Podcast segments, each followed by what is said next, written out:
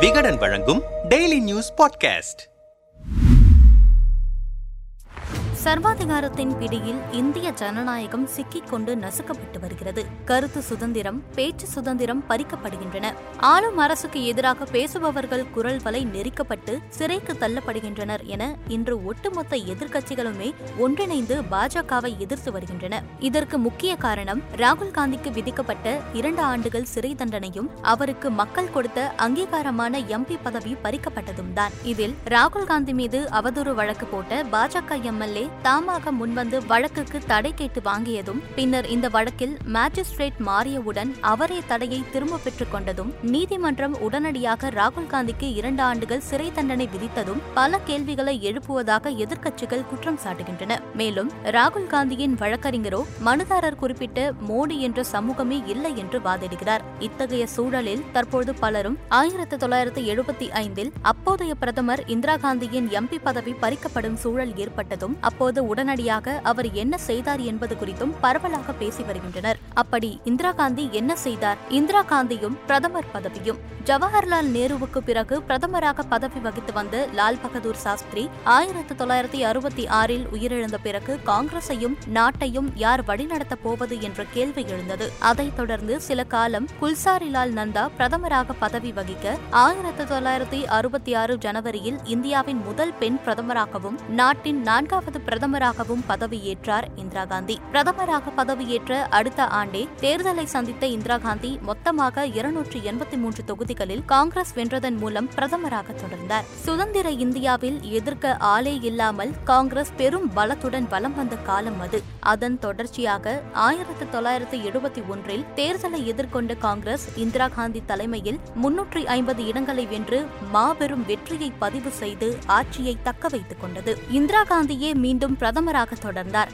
ஆனால் அந்த தேர்தலுக்கு பிறகுதான் இந்தியாவில் காங்கிரசும் வீழும் என்பது நிரூபணமானது. ஆயிரத்தி தொள்ளாயிரத்தி எழுபத்தி ஒன்று தேர்தலில் இந்திரா காந்தியின் தேர்தல் வெற்றி தொடர்பாக நீதிமன்றம் வழங்கிய தீர்ப்பும் அதன் பிறகு இந்திரா காந்தி எடுத்த முடிவும் தான் எமர்ஜென்சிக்கு வித்திட்டது. அந்த தேர்தலில் உத்தரப்பிரதேசத்தின் ரேபரேலி தொகுதியில் இந்திரா காந்தி போட்டியிட அவரை எதிர்த்து போட்டியிட்டார் சோசியலிஸ்ட் கட்சியின் ராஜ் நாராயண் இதில் இந்திரா காந்தி பெருவாரியான வாக்கு வித்தியாசத்தில் வெற்றி பெறுகிறார். ஆனால் தேர்தல் முறைகேட்டில் இந்திரா காந்தி ஈடுபட்டதாக அவரின் வெற்றியை எதிர்த்து நீதிமன்றத்தில் வழக்கு தொடுக்கிறார் ராஜ் நாராயண் முக்கியமாக அதில் இந்திரா காந்தியின் தேர்தல் முகவராக பணியாற்றிய யஷ்பால் கபூர் மத்திய அரசிடமிருந்து சம்பளம் பெறும் ஒரு அரசு ஊழியர். மக்கள் பிரதிநிதித்துவ சட்டத்தின்படி அரசு ஊழியர் ஒருவர் தேர்தல் முகவராக செயல்படக்கூடாது. எனவே இந்திரா காந்தி வெற்றி பெற்றது செல்லாது என்ற வாதத்தை ராஜ் நாராயண் முன்வைக்கிறார். இந்த வழக்கில் ஒரு வழியாக விசாரணையெல்லாம் முடிவடைந்து ஆயிரத்தி தொள்ளாயிரத்தி எழுபத்தி ஐந்து ஜூன் பன்னிரண்டில் தீர்ப்பு வெளியாகிறது. அதில் அலகாபாத் உயர்நீதிமன்ற நீதிபதி ஜக்மோகன் லால் சின்ஹா மக்கள் பிரதிநிதித்துவ சட்டத்தின் பிரிவு நூற்றி இருபத்தி மூன்றில் ஏழாவது விதியின்படி இந்திரா காந்தி வெற்றி பெற்றது செல்லாது என்றும் ஆறு ஆண்டுகளுக்கு தேர்தல்களில் போட்டியிட முடியாது என்றும் உத்தரவிடுகிறார். ஆனால்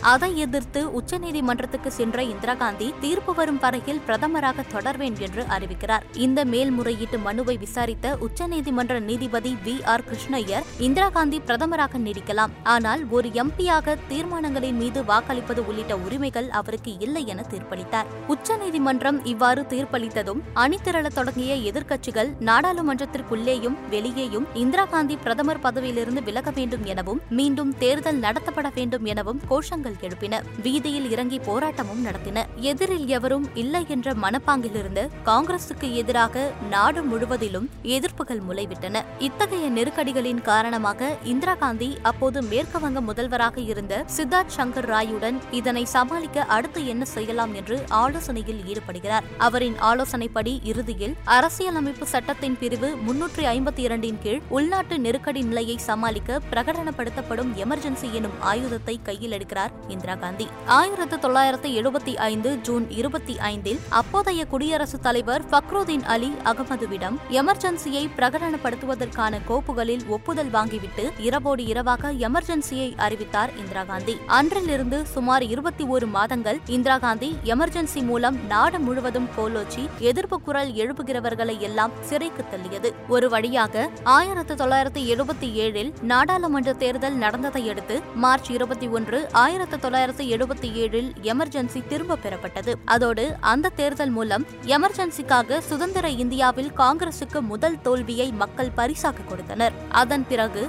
மொரார்ஜி தேசாய் தலைமையிலான ஜனதா கூட்டணி ஆட்சி அமைத்ததும் பின்னர் கூட்டணியில் பிளவு ஏற்பட்டு ஆட்சி கவிழ்ந்தது. அடுத்து வந்த தேர்தலில் எமர்ஜென்சி பிரகடனத்திற்காக மக்களிடம் மன்னிப்பு கோரி மீண்டும் ஆட்சி அமைத்து இந்திரா காந்தி பிரதமராகவே பதவியேற்றார் என்பதெல்லாம் தனி வரலாறு. அன்று இந்திரா காந்திக்கு இத்தகைய சூழல் ஏற்படும் போது காங்கிரஸ் ஆட்சியில் இருந்தது. ஆனால் இன்றைய காங்கிரசின் நிலை அப்படி இல்லை. இருப்பினும் ஜனநாயகத்தின் கடைசி நம்பிக்கையாக நீதிமன்றம் இருக்கையில் ராகுல் காந்தி மேல்முறையீடு செய்து வழக்கில் வென்று மீண்டும் நாடாளுமன்றத்தில் நுழைவாரா தேர்தல்களில் போட்டியிடுவாரா என்பதை பொறுத்திருந்து பார்ப்போம்.